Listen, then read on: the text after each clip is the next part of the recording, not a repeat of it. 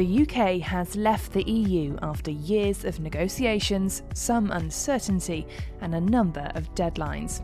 We have a deal, and since January the 1st, the UK has been officially independent of the EU and no longer part of the single market and customs union. Now it's crunch time for many businesses as the reality of the EU exit sets in and impacts the logistics of daily working life. But you're not alone. This is a series brought to you by G First LEP, Swindon and Wiltshire LEP, and the West of England Combined Authority to help businesses get the help needed to manage the adjustment to this new world. Today I'm speaking to three key employees at Renishaw, a British engineering company based in Wotton Under Edge in Gloucestershire with thousands of employees. The company specialises in measurement, motion control, healthcare, spectroscopy, and manufacturing, and is best known for its coordinate measuring machines and machine tool products. The demand for these products means the majority are exported across the world, including to Europe, meaning the firm has been directly impacted by the EU exit and changes afoot.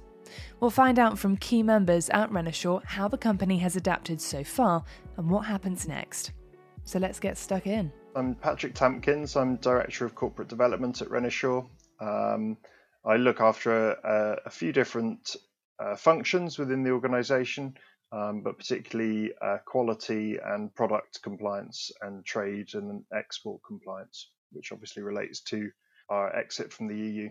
Sean Crosby, Group Commercial Support Manager.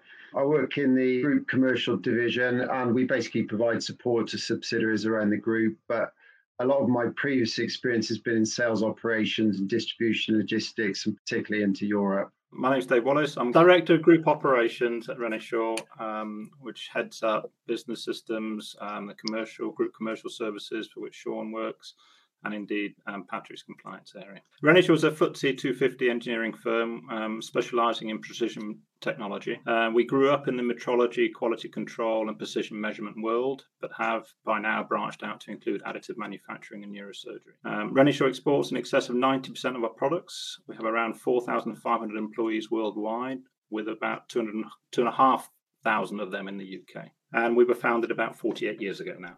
You're one of Gloucestershire's biggest employers. With that comes a lot of responsibility and a lot of workload. So, what's been the biggest hurdle so far as a result of the EU exit for Renishaw? So, really, Renishaw's biggest challenge was the fact that we were going to be exiting the EU um, and, and, the single market, access to the single market. And Renishaw uh, shipped tens of thousands of, of packages into the EU out of the UK previously. So we had to to mitigate that going forward. How have you dealt with that?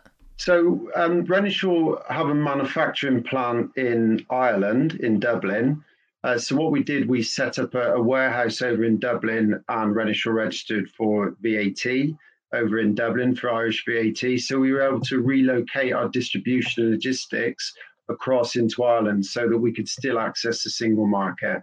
And that enabled us to ship packages next day delivery into our customers, and our customers weren't subject to any additional administration or delays in clearance and clearing goods into Europe. So, was that a last minute decision, or could you foresee that happening as negotiations continued? Once the vote had happened that the UK was going to be leaving the European Union, Renishaw started planning immediately. So we, we had plenty of time to enable us to put these things into place. So I'd say we were we were fairly well prepared, to be honest. So what challenges are you expecting to face in the future regarding Britain leaving the EU? I mean, Renishaw still do ship some goods out of the UK, uh, particularly things like capital equipment.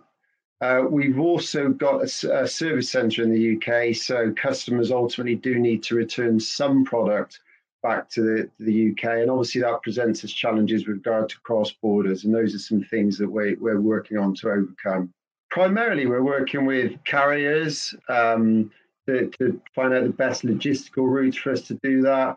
Also, we're working with our European offices, our subsidiaries, to work out the best processes by which they can return uh, and receive goods from the UK. And we also uh, work very closely with the um, tax people to make sure that we're, we're compliant with regard to some of the VAT challenges around that. Do you think working and collaborating with those EU partners and those that you work with overseas in Europe is a key factor in making this work? So yeah, Renishaw's got quite a lot of offices based in the EU. So, so we work with those on a regular basis, and we're trying to put wherever we can consistent processes and procedures in place so everybody understands that the most effective way of doing things for our customers. You've done lots of preparations. That has been a big factor in all of this. But how have things changed as things have gone on over the last year? One of the biggest challenges that that Renishaw had was probably, as any other companies in the UK, the fact that the deal was a little bit, if you like, last minute. Mm. So um, we had to make some changes to documentation early on in January, where we were trying to dispatch goods uh, from our UK plant to our Irish plant in particular.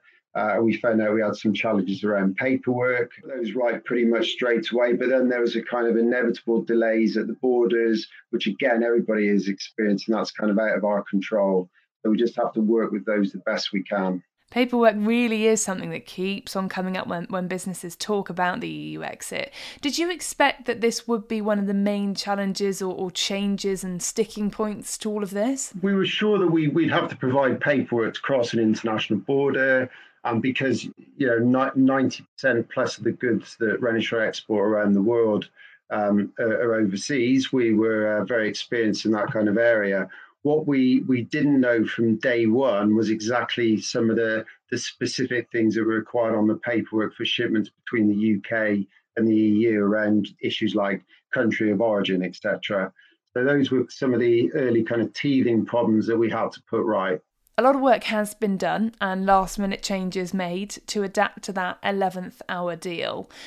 But with the three of you covering different sectors and working with different teams, how have the workforce responded to all of this? Yeah, so coping with um, leaving the European Union at the best of times would have caused a number of our colleagues to take on extra duties in terms of reviewing new legislation, scenario planning, making required changes to procedures and policy.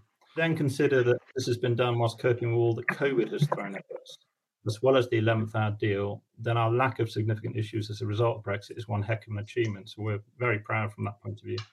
So Renishaw's employees have risen to both the Brexit and COVID challenges, and in the commitment and achievements, they have really done us proud. I mean, it sounds like it's been a pretty positive response from your teams, which is great, and a lot of resilience shown through two significant changes in the last year. Because not only ha- has the EU exit had an impact, but also COVID too. So, what advice would you give to businesses who are in situations similar to yours? One of the first first things Renishaw did in as soon as we knew that the UK was uh, exiting the EU, was to put together a cross-functional team. Uh, and that's really important that you've got that kind of cross-functional task force to, to look at all the issues because they need to be looked at in a holistic manner because a lot of them overlap, you know, between finance, uh, compliance, regulatory, logistics, etc. So that was something that worked really well for us. Um, the, the other thing that Renishaw did was engage with a lot of the local business community attending conferences uh, and things that the the, um, the trade people have put together, and that really helped us because we could learn from other people's experiences and other businesses' experiences. So that, that was a, a, key thing. So I think the key is to engage as much as possible externally, but also to get a good cross functional team together as soon as possible. It sounds like communication and working together really is the key, then, particularly when in business, you know, things aren't linear and often there is a knock on effect, especially within companies that are as large as, as the likes of Renishaw. Definitely, yeah. So, so, is there anything you wish you'd done differently? We had a chat about this earlier, actually, and, and we felt as though Renishaw was, was very well prepared. Um, we started in the early days as soon as we could, and and we don't really think there's there's a a lot that we could have done differently. We prepared the best we could under the circumstances that we were given. Obviously, we didn't know much about the um, what trade deals come into place, but but the biggest impact on us was the fact that we you know we're going to be crossing international border, uh, and that was what we prepared for by primarily. How did working with other companies and looking within your industry and out too uh, to others in the same boat help? There are a lot of other industries where there's a great deal of synergy in the challenges that, that they were going to be facing uh, that Renishaw were going to face. But and I think one of the things that came out for Renishaw was the fact that we were well prepared and we had good resource behind us. We were lucky enough to have a manufacturing plant in Ireland, so we were able to uh, be a bit creative and set ourselves up over there and use that facility. Uh, other businesses maybe didn't have that, but by talking to other businesses, understanding the challenges, we're effectively the same, and then trying to get our resources to work the best possible that we could for Renishaw. Patrick, within your work as Director of Corporate Development and looking at export compliance, how has your work changed?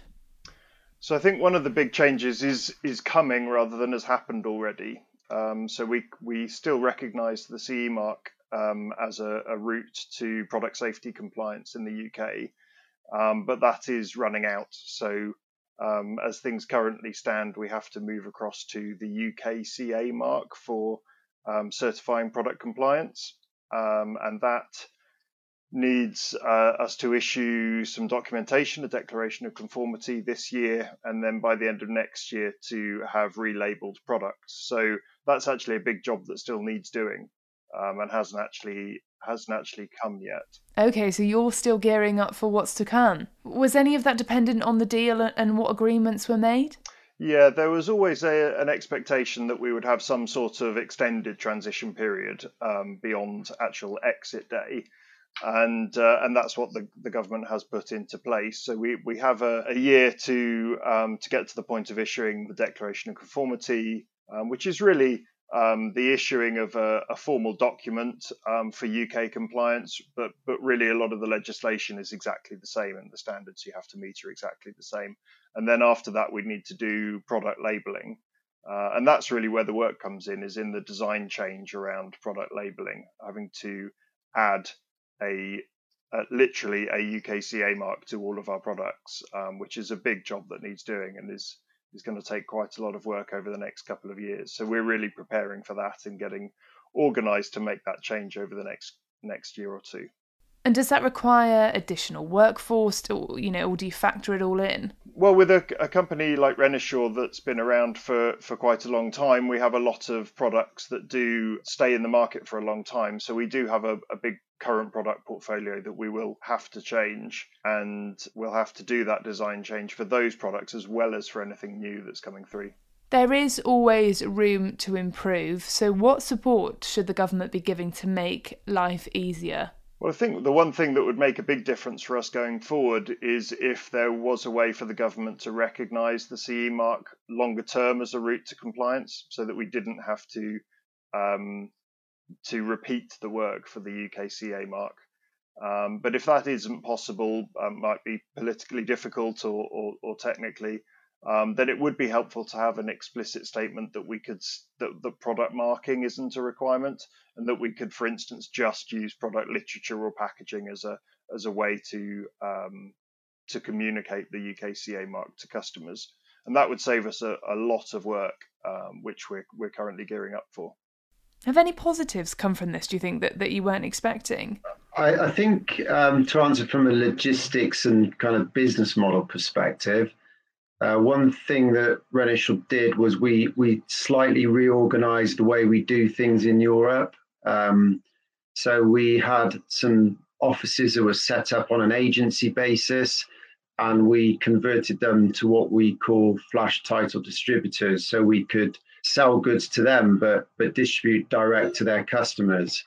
Um, and that was a that was a positive change for us, and it kind of enabled us to, if you like, think locally act globally sort of thing. So it, it, kind of really helped out in that respect. To be fair to Sean's point, that was more of a it helped us force our hand, and it? it? was something we were already doing before Brexit was voted upon, but um, yeah, something that forced the hand more prevalently. It's been lovely to chat with yourselves. It sounds like a lot of work has already been done, and that a huge part of this has been preparing and adapting over time. No doubt from here it's a case of continuing with that method and going through the motions, especially for you, Patrick, as the work's just beginning. Yeah, yeah, there's, there's a lot of work still to do. It's been really interesting to get an insight into how such a big firm, directly impacted by this new world, has adapted to the changes brought by Britain's departure from the European Union. So, a big thanks to Patrick Tamkins, Sean Crosby, and Dave Wallace at Renishaw for their time on this. If you haven't already, check out the first episode in this series with Rob Case, partner at Randall and Payne.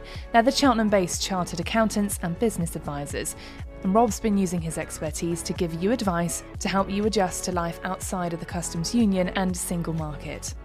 We've included all of the relevant links, as always, in the description and encourage you to get in touch with any and all of your questions regarding your transition to this new world. Because remember, we really are all in it together.